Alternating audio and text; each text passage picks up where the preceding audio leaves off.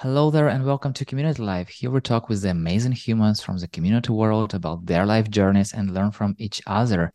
And today we have a conversation with Brittney Aston, also known as Brittney Chantelle, a community manager with such a huge and diverse life and professional experience from military service to sales and program management, from DJing to a music artist with over 2 million Spotify streams. And we got the moonroof open and we're rolling around. Hair put it down, you don't care anyhow. Ooh, and you love the sound. Ooh, love yourself, you deserve it now. That's exactly what's happening in my mind every time I see her name. So, hello, Brittney. Hi, hi, how are you doing?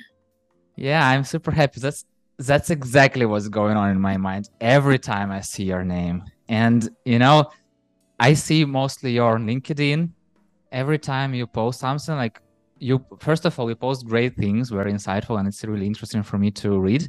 And secondly even before going to the post i have this song in my mind. So my first question is how did you come up with this song? It's a great question. Um, and and thank you for tuning in. Um, i came up with this song actually while driving uh, which I think a lot of my songs come to me while I'm driving. Um, and I have to like voice record it on my phone. Um, it didn't come to me in the exact format that you hear it now, though. Mm-hmm. Um, I definitely kind of like thought about how cool would it be. I think it was it was summertime. I was driving in Pittsburgh, um, where I'm from, and uh, Pittsburgh, Pennsylvania. For those of you who don't know, um, and I remember thinking about how fun would it be to have somebody kind of like standing up through my moonroof while I'm driving, although very mm. dangerous. Um, and I think I may have like seen that from a recent music video or maybe a movie or something like that. And I was kind of just daydreaming about that and how awesome it would be. And it, and then like I took it a step, step late, uh, you know, step further and was like, what if it was like my partner? And you know like my partner is just like feeling herself feeling themselves. Um i think i was single at the time so that's why it, it wasn't it was a, it was a daydream for sure. Um and i came up with the um the initial part you know we got the moon roof open and we rolling around. Hey put it down you don't care anyhow. And i didn't have the ooh i didn't have that yet um, but I did have, you know, kind of the, the basis of what the hook is. Um, and I also had the first portion of that verse, the intro verse, um, uh, kind of laid out in my head as well. And I just kept singing it over and over again. And I, it's often what I do is I keep singing mm-hmm. it over and over again to try and see if I can like get some more lyrics or more structure to what I'm thinking of. Um, and I'll just turn my voice memos on on my iPhone and just record. And I think I recorded like nine different versions of it. Um, and then once I was ready to record the song, um, I, you know, linked up with a producer and um, some really like just awesome, talented artists in Pittsburgh. Um, and not only did they formulate the the actual music that you're hearing in the mm-hmm. background because I really wasn't thinking of that too much. I usually don't. Um, but they helped me with that, and then they also helped me um, get the the fillers that I needed within the lyrics. You know, so the ooh mm. and um, there was definitely like some some lines that where I was just like, this needs something or this needs an extra word. Um, and you know you still want to make it to make sense. But yeah i had i had some help on that song um, with finishing it and um, obviously it, it's a hit. Um, everyone everyone that's the song that you know if someone does know my work they usually know moonroof. Um, it's the song that has the most listens right now and um, it's a song that i you know obviously it, it brings i think a lot of people joy but it brings me a lot of joy um, to perform it live because um, it's just this light, airy song, and it's only it's only like a minute and 47 seconds. So, you know, it's like it's for the for those who um, you know need the instant gratification and you know the quick songs you know if you get bored of songs really quickly and you're like next next um, you know i have adhd so i know what that's all about. Um, but you know if it's if it's something like that for you i think it's a great song for that. Me personally didn't have enough you know so i i had to listen it like five times to like oh now okay okay it, yeah. it works so but I, I, I totally understand like this uh, up to two minutes you know i feel like i feel like the people right now have so small uh, attention span mm-hmm. and still what do you think from your perspective what is like I, I always have this question on my mind. I, I saw like songs from 10 years ago, they were like for five, six minutes, and currently they are getting shorter. So for you, what is the perfect length of the song? Um, for me, I I have tried to dissect. This is a great question. As an artist, I've tried to. I think my last album uh, really speaks to this. I tried so hard to make songs that I thought people would want to listen to, and it really took me away from being a true artist because instead of creating what I wanted to create, how I wanted to create it, I I had these ideas and they were songs that I did want to create, similar to how I came up with Moonroof, usually driving in the car or sometimes in the shower. I come up with a lot of ideas in the shower. Um, but I took them and I said, okay, well, how could I make this a radio hit? Or mm-hmm. how could I get this, how could I get their attention right off the bat and keep them there? And I started to look at it as this like, you know, metrics, you know, strategy, you know, thing. And um, you know, there's layers to this. You know, I didn't really mm-hmm. promote that album much, but um, there's not that many listens on that album, and I think that uh, that comes from a, a, a, little bit of a lack of um, generosity and and like you know being true and being real. Mm. Um, I think that sonically it's a great album. It sounds beautiful, but I think that um, when we start to think about how how long should a song be or um, you know the structure of a song oh it should be you know hook slash chorus verse hook slash chorus verse bridge chorus you know when we start thinking like to i think that when we start thinking too in depth of to what a song should be we get away from the actual art of it and i have really dissected this and and have asked myself you know Hmm. should I make all of my songs this length on this next album or or anything like that? And I think that the answer that I now have to that question is the song should be done when you're done saying what you have to say. Mm. Um, and I think that that was the case with Moonroof. Um, I remember it, us very like I very clearly I remember us in the studio and we were recording Moonroof and I was like, but you know, there's not like this second verse. And we were kind of like, but doesn't need it, you know? And mm-hmm. I was like, well, I said all I have to say. I don't know. There's, you know, at that point, if I'm trying to force, it goes back to forcing too. Mm-hmm. Um, if I'm trying to force a second verse, um, that doesn't feel good and that doesn't feel genuine. And um, so, yeah, long, long answer to your question, but I think that a song a song is done when you're when you're done saying what you have to say i can very much like like i'm not an artist for sure but i can really much relate like on linkedin posting because i see a lot of people doing you know posts and like trying to show themselves out there and uh, it feels like many of those folks think that they has to have like a huge text. Yeah. Otherwise nah it won't it won't be counted. But at the end of the day it's yeah i i really like how you phrase it like when it's enough it's enough. Like when you said what you wanted to say yeah i i can really feel it. But you know still for the moonroof for me it was not enough i need more yeah, yeah. please give me more i've uh, i've talked many times about maybe doing a remix or something like that and uh seeing seeing where that goes. But nothing is in the works as of now. But so you told that uh, some of your songs uh, coming up from writing and some of your songs coming up from singing in the shower. Mm-hmm. Still, what wins, writing or showering? Shower. Every Why time. so? I think that there is this. Um, I have a lot of, I think, self confidence issues with my voice. Mm-hmm. And um, I compare myself a lot to other artists, especially like R&B artists. Um, there's some really talented artists that I um, have been like, I guess I grew up around. It's not really grew up around because I, you know, I didn't meet these folks until I was, you know, 22, 23, but um, neither here nor there. I feel like there is like some very talented R&B musicians in Pittsburgh that I was working with or working around. And um, not only that, but I guess like I could expand that into, uh, you know, the larger artists that that we hear every day on the radio, uh, the more popular people, you know, whatever.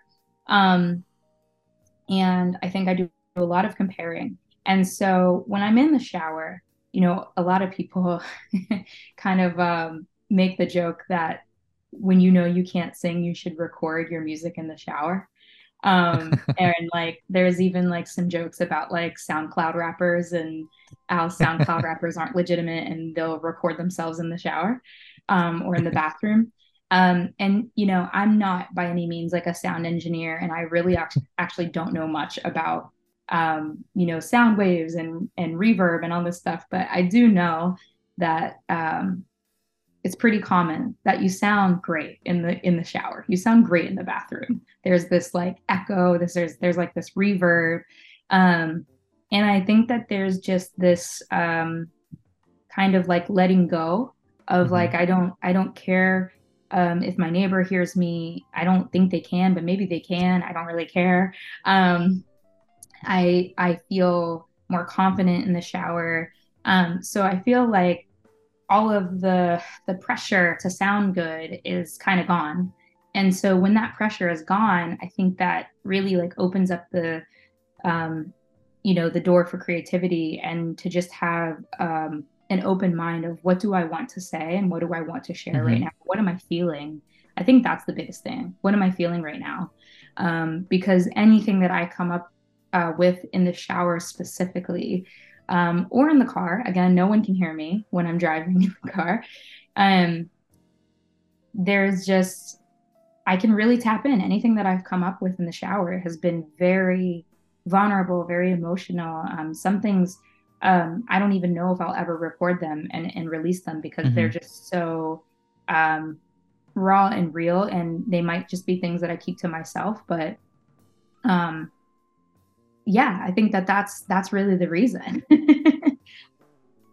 you told that you are comparing yourself to many other artists, and I feel like you know I have this inner feeling that there always will be somebody better than us, mm-hmm. and how do you how do you deal with understanding that there are a lot of great people that I don't know, maybe I might not be enough. Like, how, how do you have these inner conversations with yourself?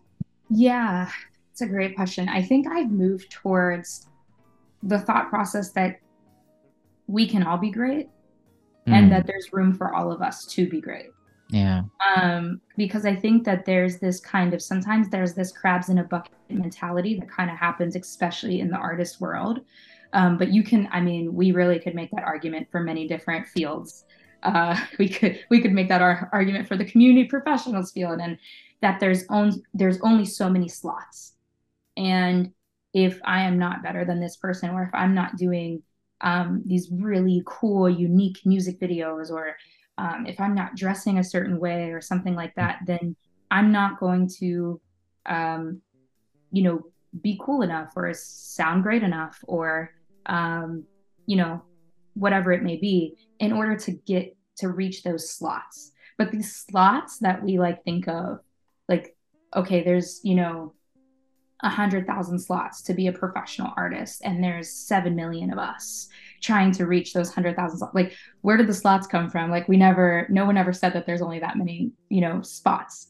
Um and i think that it's really just coming down to asking myself what am i making up what mm-hmm. am i what what am i making up in my head um and also too you know, there are some really awesome artists who they themselves have said, I can't sing, I'm not a good singer, but they're they they embrace that and they're real and they're raw within their music. And when you go to their concerts, it's not about wow, this person is taking my breath away or giving me chills with their vocal range.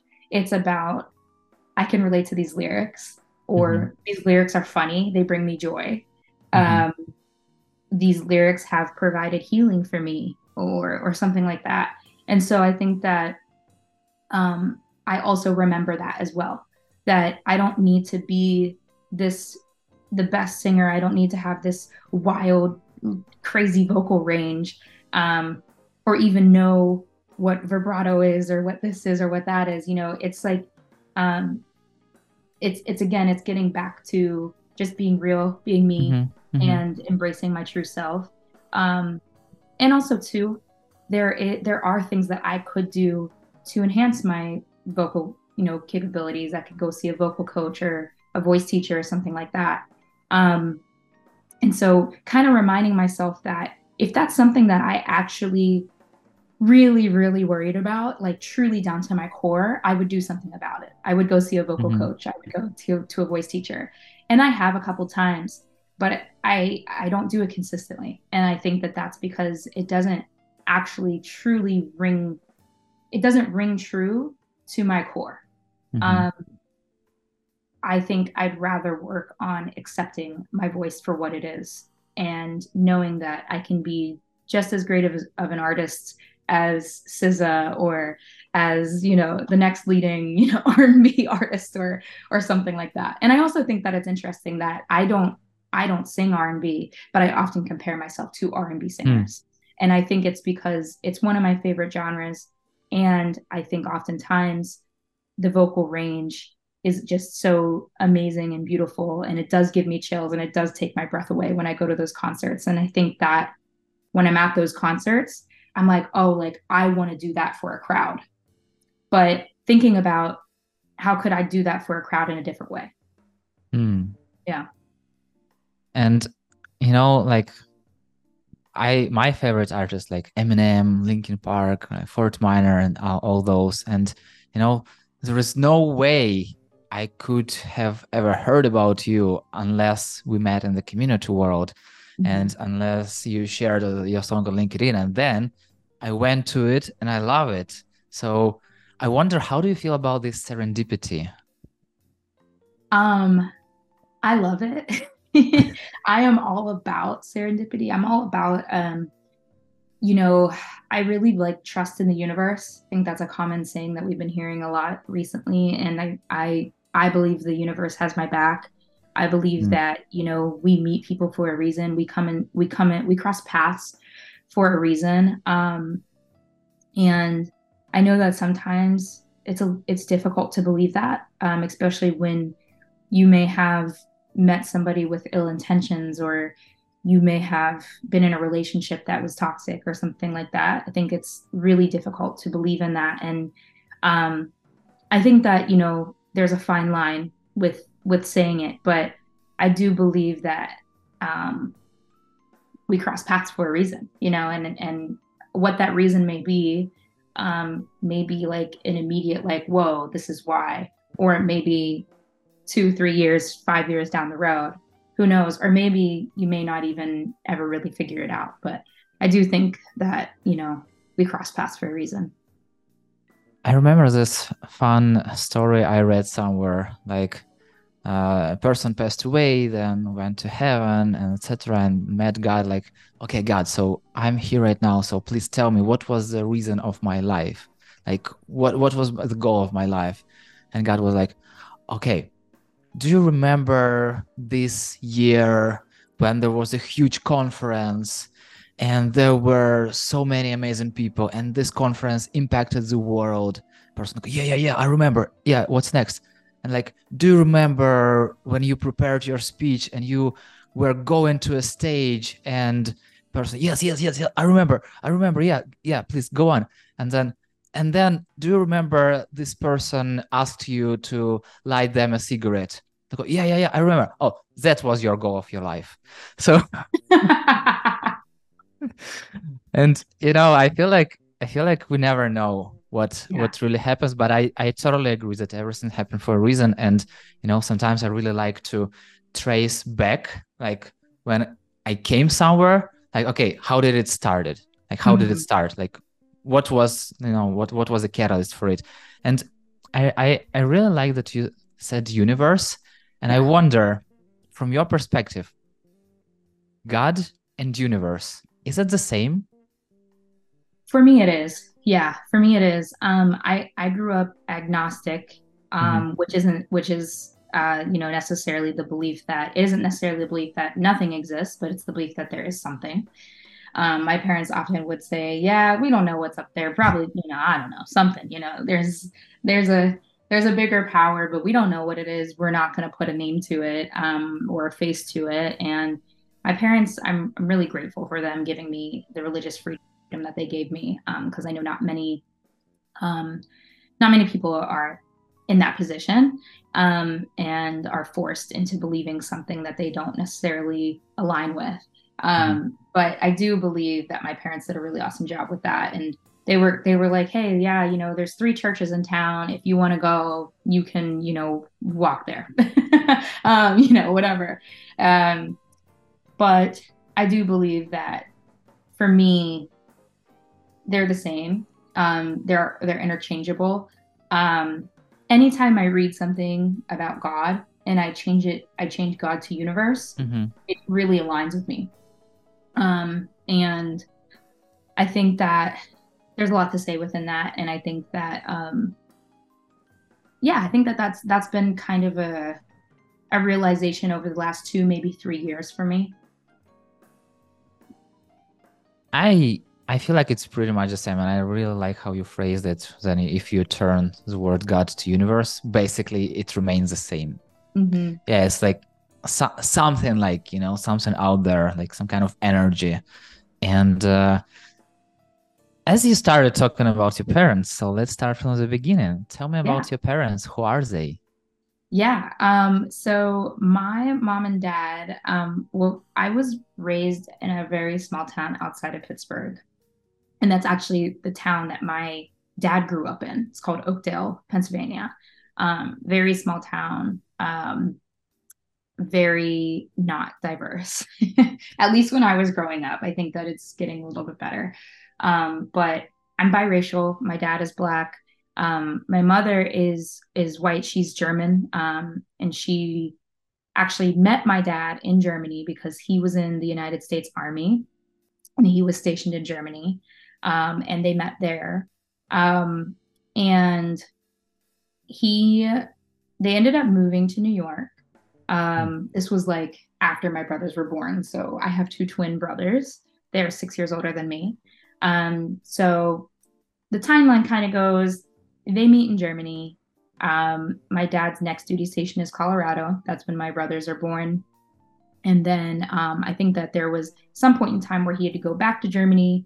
And then when they came back, we were in New York. Uh, they were in New York. And then I was born in New York City, Staten Island, to be specific, um, which some people would argue is not New York City, but I beg to differ. Um, that's me always trying to be proud from like being born in New York City, but like I didn't grow up there at all. Like I was born and then pretty much like within a year, I think, yeah, within a year, I, I was probably one year old. I'm trying to think of the timeline, but I think that um, very shortly after me being born, they moved um, to Oakdale. Um, so that's where I grew up. Um, and it was a very, I think, just weird town to grow up in, especially being biracial. Um, and then eventually, you know, in my late teens, realizing that I was queer, it was like even harder because I felt very, very isolated. Um, yeah, it was, it was, I'm not gonna like paint it as like this super rough childhood, but there were mm-hmm. definitely um, some difficulties and some traumas in relation to um, me being biracial and me being queer. What did your parents say to you when you came up? Um, when I came out, you said? Yeah, ah, yeah, yeah, exactly. Yeah, I okay. lose my English words sometimes. God. No, it's okay. It's okay. um, my parents were very supportive. Um, and I'm very, again, very grateful for that. Um, my my coming out was by any means not a way that I wanted to come out as. Um, I actually was in basic training, Army basic training, and I had found out that my high school girlfriend cheated on me um, while I was at basic training. And it was July 4th. And um, I don't know how they do it now, but then we did not have our cell phones. They took our cell phones away. And mind you, this was 2011. So there were no smartphones. We mm-hmm. had flip phones, old school. Um, you could get on Facebook if you dial it in, but it was, it was, it barely worked. Um, and I remember it was July 4th and they gave us our phones for like seven minutes. And I called my girlfriend first and she didn't answer. I called her again, she didn't answer. I called my best friend and was like, yo, she's not answering. And my best friend had already knew what happened and she told me.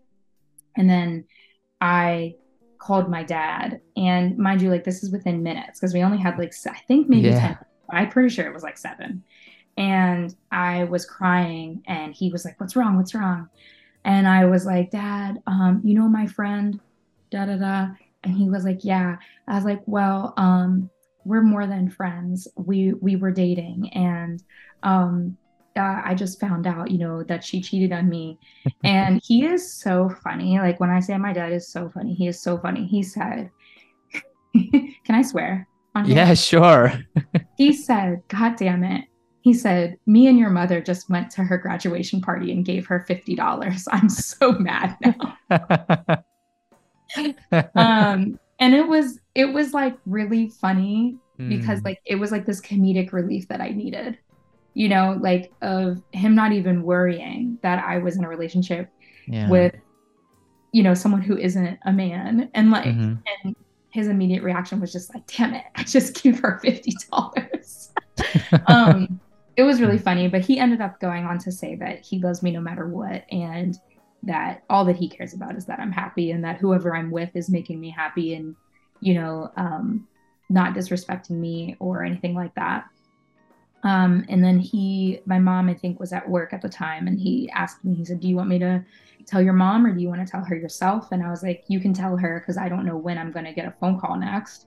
Um, and he was like, Okay. And, um, you know, I think my mom had a couple questions when I got home, but after answering those questions, um, she was also, you know, I mean, she was always accepting, but I think she just had some some clarifying questions. So after that, um, you know, everything was everything was was great. And i'm really you know lucky that that's how that turned out. Yeah it's a really great and fun story. You know i yeah, yeah you know like when, when you shared what your dad answered you i was like oh wow it's, it's it's so it's so great it's so amazing to have such such great parents such supportive parents who mm-hmm. like you know accept your choices yeah still i wonder have you ever had anything your parents didn't accept? Yeah.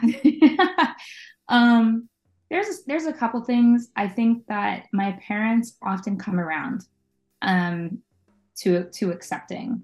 Um you know, I played football with boys when I was in elementary school and they let me do that. And then once I got to middle school, which I know that many uh, countries' education systems are different, so um, once I hit kind of eight years old, uh, maybe nine, nine years old, um, my parents didn't want me to play football anymore. Hmm. Um, mm. On the boys' team, there were no teams for girls at the time. Um, and this is full contact football, you know, pads and everything, American football. Um, and um, they had told me that the boys are getting too big and they were worried about me getting hurt. And so they didn't let me play. And I think every year I always ask them, can I play football this year? And through high school, through high school. Um, and there were times where our high school football coach, um, he's a very popular football, high school football co- coach. And he would ask me, when you, when you come in to play for me, when you come in to play for me. And um, I had told him that my parents, you know, feel like I'm gonna get hurt and da da da. da. He was like, I'll talk to them. I'll talk to them. like, um, but you know, he was like, we can put you in a position where you won't get hurt. You know, like we could put you as punter, a kicker. I bet you you could kick. You know, so he was always hyping me up, and um, they, my parents, stayed very firm on their no with that, and it caused like a lot of um, honestly pain for me at that time. I mean, it, it was something that I really, really wanted to do and felt passionate about, and um, uh, at that time, I was like, you know, in good health, you know, and um, I ended up getting to play uh, women's professional football. Um, in my junior and senior year of college, so 2013 to 2015, um, for a team called the Pittsburgh Passion. Um, we were at one year we were in the Women's Football Association League, and then the other the other year we were in the Independent Women's Football Associate Association League, or Win IWFL, Independent Women's, yeah, football. season. There's just too many acronyms. Um, and we won the championship both years. Um, but I also was um, both of those years. I was really starting to feel well, more so my senior year. I was getting a lot of pain, mm. um, and um, it was definitely like directly connected to my military service, and I just wasn't performing to um, to the ability that I wanted to perform at. Um, I felt very slow. My knees were hurting. Um, my wrists were hurting. And so um, it just, I didn't really get much playing time, as much as much playing time as I wanted to. And um, I don't feel like I did the best that I could have done. So um, there's like, there's still some pain around that as well, where it's like, you know, that was like, of all any time, that was my time to shine in the sport that I wanted to play and really didn't get to. So and then shortly after that, I was um, diagnosed with fibromyalgia. So um, that was kind of the start of everything there.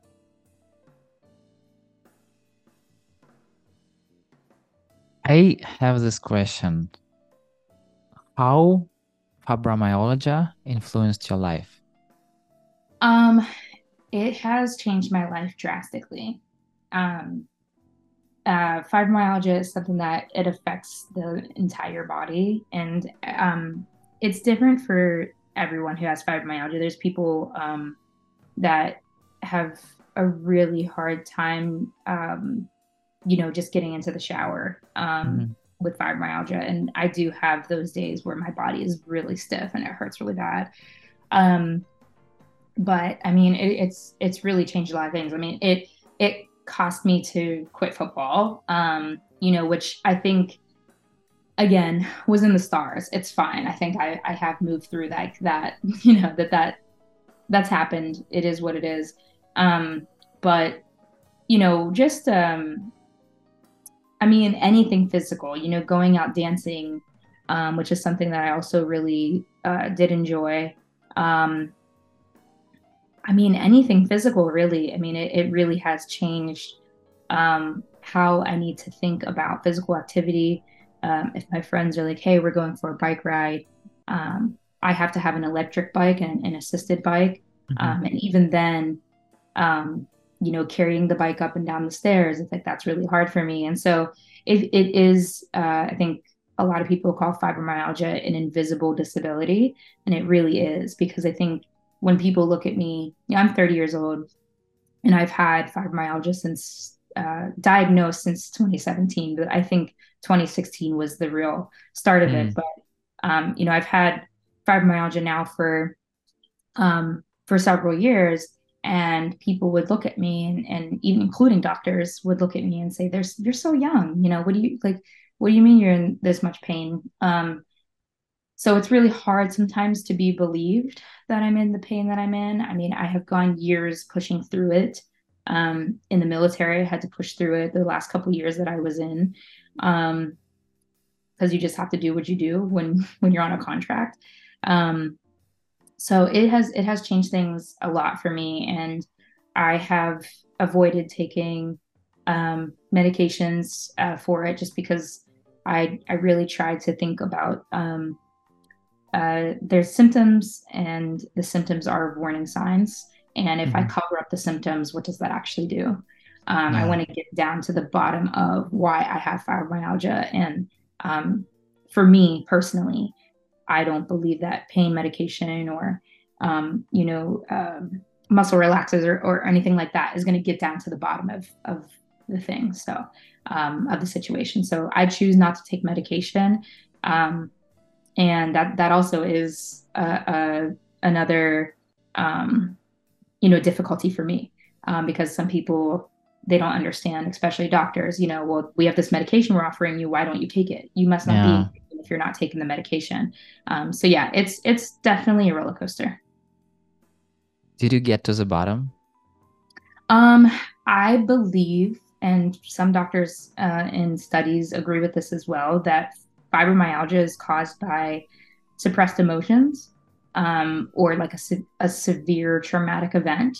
Um, I think also it could be, you know, several traumatic events kind of adding up. Um, and I think that the military was really traumatic for me. You know, I was never deployed, um, but I had had like several instances of sexual assault. Um, I also believe that um, they actually have changed their training model, their basic training model drastically since I've been in. Mm. But um, there's not just within basic training, but I think throughout the military, there's a lot of emotional abuse. And it's kind of um, swept under the rug as like normal or like what you should expect from the military. Um, it's it's kind of you're kind of desensitized to it being a an issue. Um, but I I really I read it for what it was, and I saw a lot of bad leadership, a lot of um, leading from fear, um, and it, I just didn't agree with it. I didn't agree with the way that we were treated. I didn't agree with the way that we were talked to. Um, in the way that leaders, a lot of leaders, um, tried to gain uh, subordination and, and tried to gain followers. I didn't agree with it. So um, I think at my core, I'm a very sensitive person. Um, I'm very empathetic. And I think that um, it was a lot for my for my nervous system. And I think that it was I think that my fibromyalgia is, is a result of all of those pain points how music in your life helps you to deal with it? It helps me a lot. I mean, like music, um, it is an emotional release. I can write down, you know, word for word what I want to say directly, or I can kind of um, use metaphors and and make it more, you know, poetic or um, less direct. And so it feels really good to be able to to say what i'm feeling in that way. And then also too you know music is a community and it brings people together. Um, it helps people heal. It helps like i said you know bring people joy um, i think it helps other people you know realize the things that they have also went through um, i've had people who actually had this woman come up to me after a performance um, I have a an album that's a pretty heavy album. It's about my military experience mm-hmm. uh, called The Golden Opportunity. Very very heavy album. I I barely perform it unless if someone requests me to perform it. Um, and I performed it, and this woman, I could hear her while I was ending the song. I could hear her crying, and she approached me after um, I got off stage and I sat down and she said that she was a lieutenant colonel, I believe in the Air Force. And she said, You just made me realize that I experienced sexual assault mm. in the military. And I think that I've been suppressing this and holding this for so many years. And um, she was like, you know, I, I like can't thank you enough for like bringing this to the light for me. And it's moments like that where it's like, whoa, like how much music can do um and that brings me you know it doesn't obviously doesn't bring me joy that someone else has hurt in the same way that i've hurt but um it does like bring a sense of relief that um music is a way of healing. Music is and and by healing you know recognizing that something happened. Okay now i i recognize this. Now i need to work through it. You know when Chester Bennington out of Linkin Park passed, my friend told me this phrase, and it's it sticked with me like for for years. And he told, his music saved so many people, but couldn't save him. Mm. Yeah. And at this moment, you know, like I, I I had conversations with people, and they asked me like, why why Linkin Park? And I was like, I don't know. It's still one of my favorite bands, and you know, and currently, right now, I'm understanding the lyrics. I'm going through lyrics. I still have those emotions. Mm-hmm. But when I was a teenager, you know, it helped me. I really, it it, it kept me sane, basically. Yeah. yeah. And yeah, I totally, I totally get. And you know, I, I have goosebumps when mm-hmm. you were saying this because I, yeah, I feel like music is one of the greatest powerful things in the world and yeah wow yeah i agree i agree what was your favorite nickelodeon cartoon oh what a great question. Um hands down hey, hey arnold. Hey arnold. how come? I think um there were I I didn't even realize it when I was younger and I was watching it. But I recently, um, I'd say maybe nine, ten months ago, I rewatched Hey Arnold, not all of it, but a good majority. And I was like, oh my God, there are so many lessons within mm. every single episode. Sometimes there's three or four lessons within one episode um, about telling the truth, about how you know like honesty is the best policy um conflict you know like I, I, have this issue with this person and it's like they they hurt my feelings and um i should tell them so that they know and so that they have a chance to apologize and we can make amends and you know be good again you know and um just doing the right thing when no one's watching like there's just so many good lessons throughout hey arnold and i think um, that combined with the jazz mm-hmm. that that they had on it, the jazz music was amazing. Um,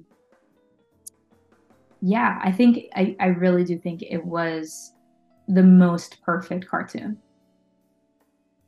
After you said that, I really want to review it because I remember I was watching it, but I have no idea what, what it was about. Mm. But now yeah, I'll I'll yeah. give it a second chance. How how did you how did you decide to re- review it? Um, I believe the last time I watched it, it was on Hulu. If you have Hulu, um, it may also be on Amazon Prime. Hmm. Yeah. You know, I'm from Ukraine. I can get everything anywhere. I know how those different websites work, and yeah, so it, it's Fair a fun, it's a fun thing. But I sometimes I'm talking to people and like, have you seen this movie? And they're like, oh, it's on some subscription service. I do not have a subscription. I was like, really? and it's so you fun. Know, we're gonna yeah. have to have a conversation about that. yeah, yeah. You know, I I don't know why, but um maybe it's because of you know Ukraine was not that um, people didn't have enough money to buy everything. Mm. But I feel like almost every piece of software I've ever had was somehow cracked, somehow you know like oh. And um, only only when I was working in the bank, uh, they they had um, really legitimate software because they had to buy it, otherwise they could be sued. But you right. know, as as per, as persons with like nah, never, right. and uh, yeah, it's it, it's it's really interesting, and I will I will I will really rewatch it. And also, I'm curious, have you seen South Park? Yes. Yeah. How do you feel about it? You know, I, I haven't seen it in so long. And when I was watching it, I was actually pretty young. I probably shouldn't have been watching it. Um, but I have two older brothers that are six years older than me. So I got away with a lot of things. Um, how do I feel about it? I don't know. It's been, it's literally been so long since I have seen it. Um, and I've heard that it's changed a lot because I think they're still making episodes, if I'm not mistaken. Um, I don't know. I mean, I think that there were definitely funny moments from what I remember. Um, I think that there were kind of, uh, you know, similar to the other, you know, similar to like Family Guy or mm-hmm, American mm-hmm. Dad or anything like that. It it does bring like that satire and kind of the sarcastic, um, you know, v- viewpoints of what's happening specifically in America. Um, it's kind of like there's a I think there's a lot of times where it's making fun of America. Um, and so you know, I think that there's some there's some moments that are laughable.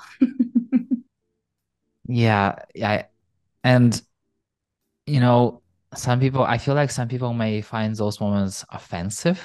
Mm. But in general, yeah, it's like, you know, laughing on imperfections and understanding that that is how it is you know? Yeah. we can we can shut up about it we can laugh of it or we can make some changes. So it's it's up to people. And yeah i i'm curious if if you will have time to rewatch it i'm i i i really ask you to share your thoughts with me. So please do it. Yeah and i will i will. what is the backstory of the first tattoo you've ever made? Oh wow.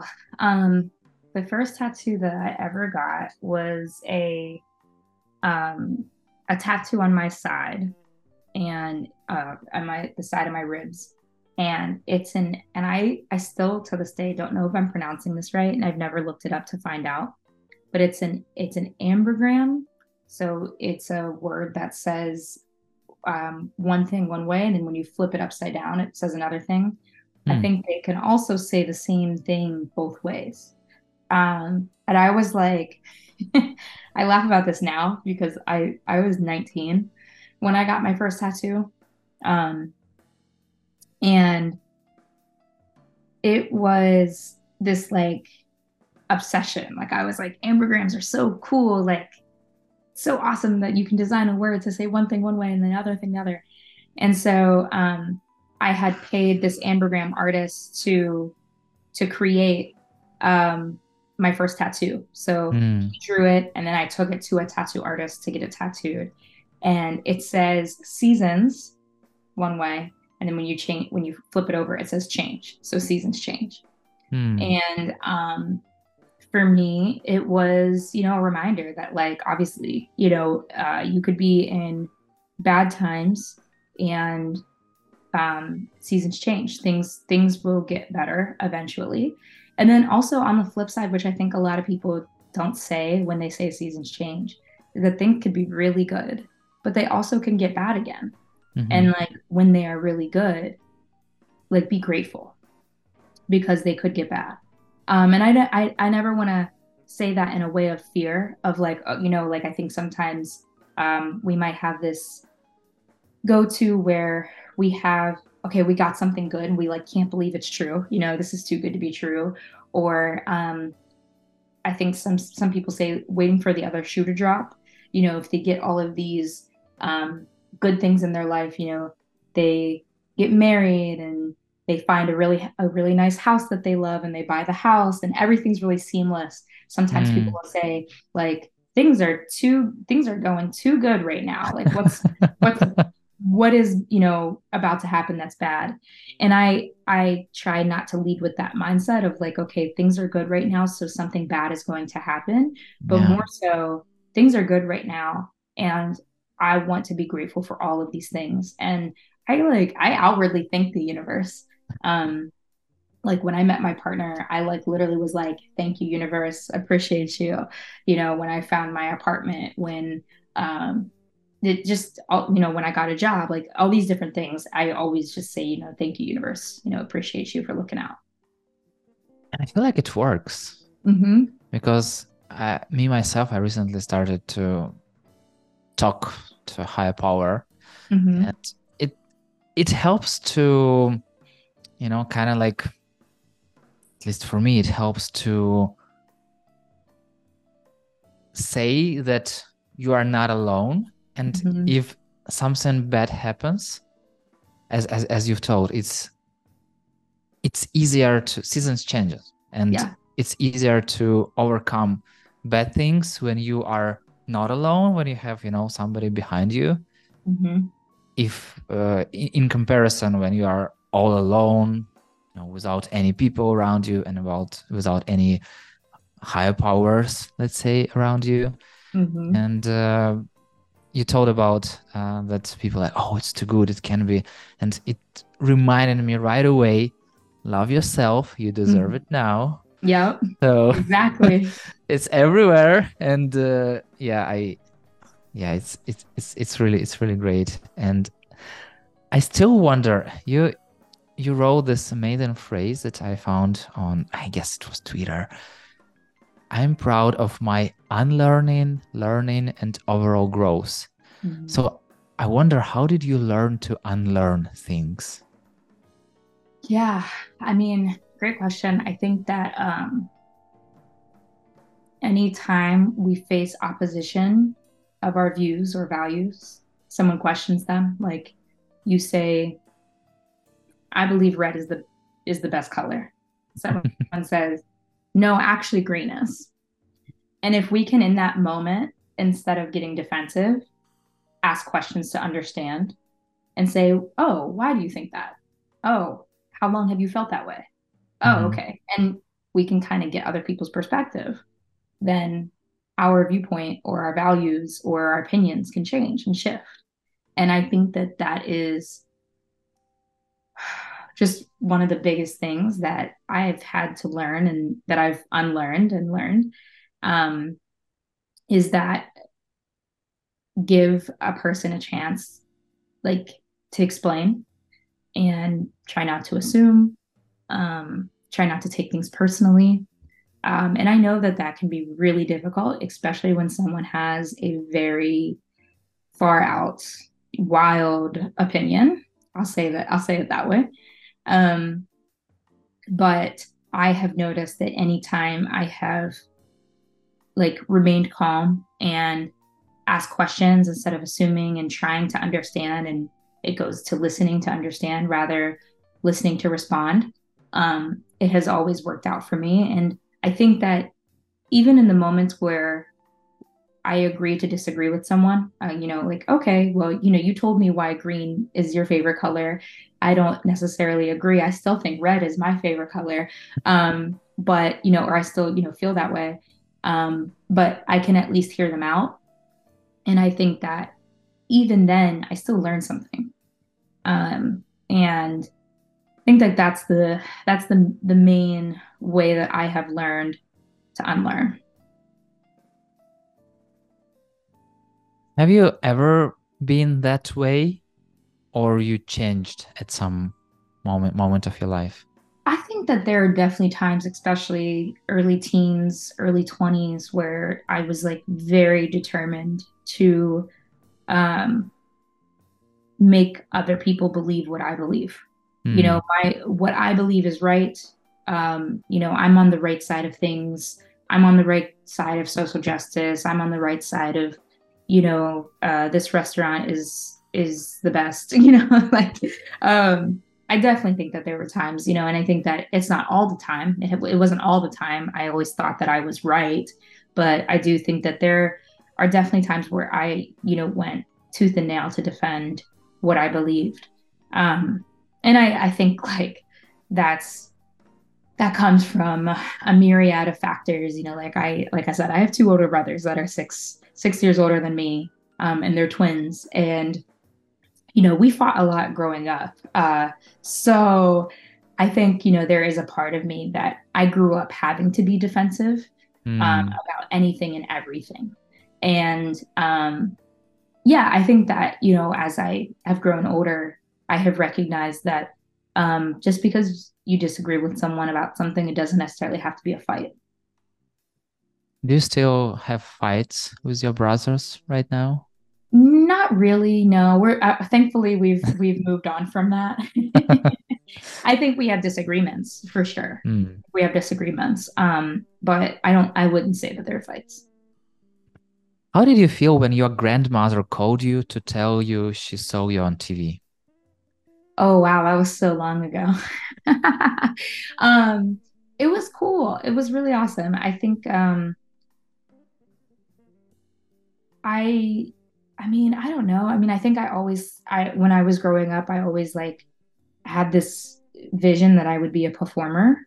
Um, mm. very from a very young age. Um, also going back to Nickelodeon during during all that, the show, all that. Um, like I would like sing, like I would like dance on the my mom and dad's bed while watching it on the TV and I would like have a mic in my hand and I would always picture that that bed was actually a stage. Mm. And I always like, I've always pictured myself as that. And so um, I think like when things, when things like that happen, where my grandmother calls me and says, I saw you on TV, you know, it's, it's this like, it's so, it's such a difficult feeling to describe. It's very surreal. It's very, um, I think sometimes I'm really quick to, um, to d- dismiss my accomplishments as accomplishments. Mm-hmm. Um, you know, I'm kind of like, oh yeah, haha, cool.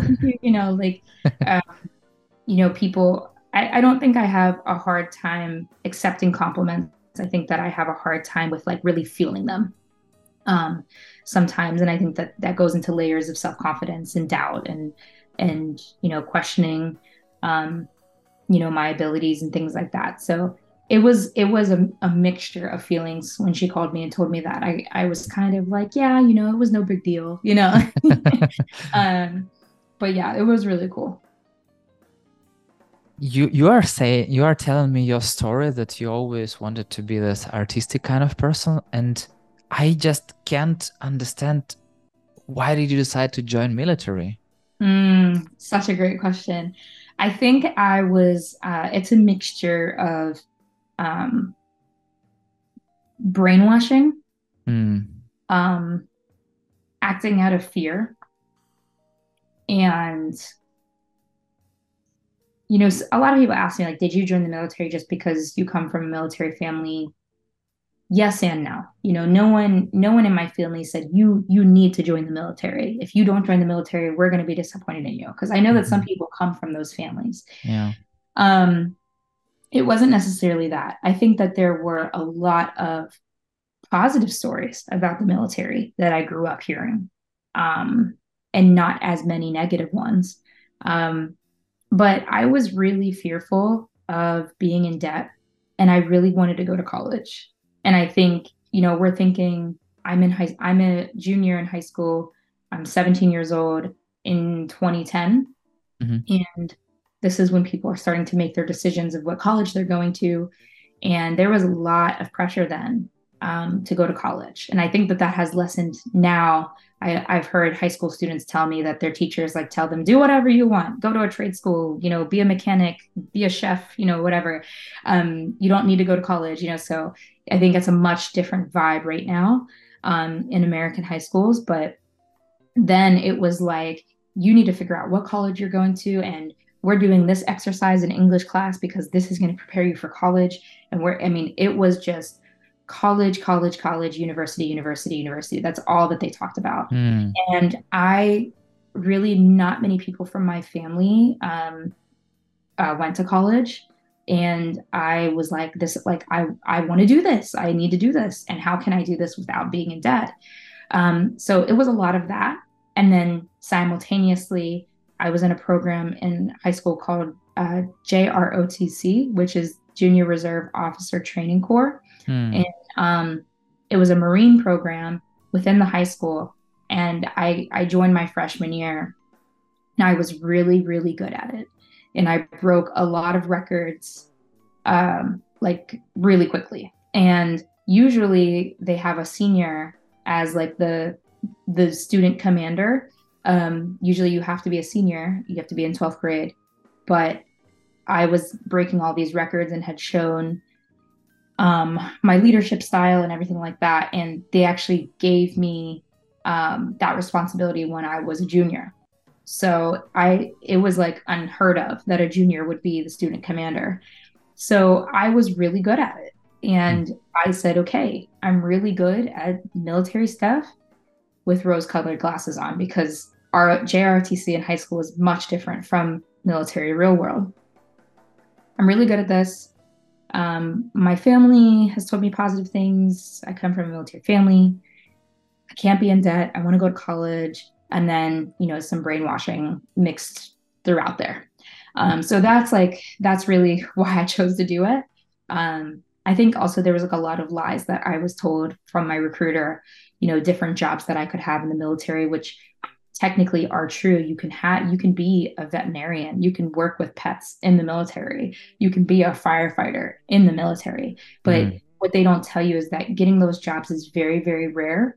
And um, you need to prove uh, throughout time almost some you know depending upon what what job you're talking about but you need to prove throughout time that that's what you want to do and where you want to be to get there and it takes years sometimes to get there um, so i think that there were some lies as well sprinkled in there and that's why i chose to join the military yeah it's a long story and eh, it was a huge part of your life mm-hmm. so it's it's really it's really very interesting and you know really i really I really wish to have the sky as the limit to our conversation, but time is the limit.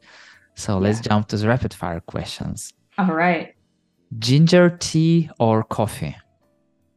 Ooh, um, ginger tea. Ride a motorcycle or play a DJ set? Ooh, you did research on me. That's not fair. Um, ride a motorcycle. What are your favorite color and song?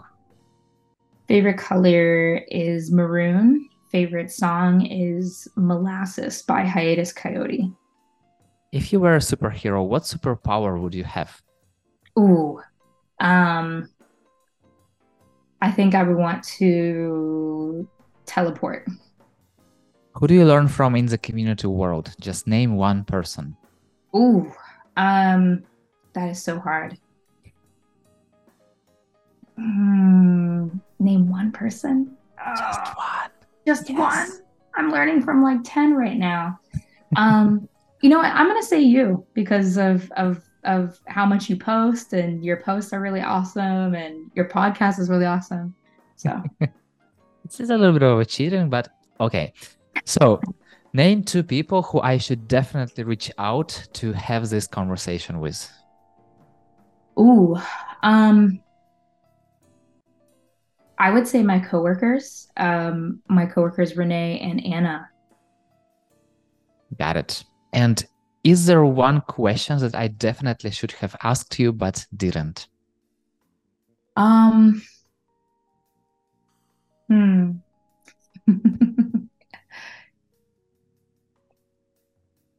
Cookies, gingerbread, or chocolate chip? Let me guess. It's it's it's super hard question, you know, because you you kind of chose ginger tea.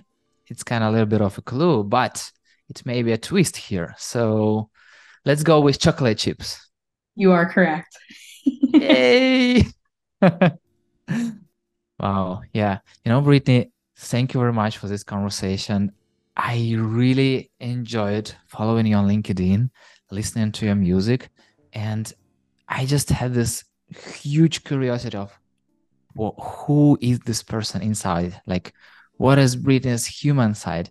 And now I can't say that I know you at all in general, like fully, but from what I've heard today, you are such a nice and open and empathetic and just kind and great person that I'm really, you know, that I'm really happy that we had this conversation. And uh, you you made me feel very comfortable talking to you and thank you very much for that of course. Thank you. And thank you for having me. Um, when you reached out i said I, I, was like oh i'm so excited to talk to you. I was so excited. So thank you for reaching out and thank you for your time. Thank you very much and see you in the community world. All right. Yep. See ya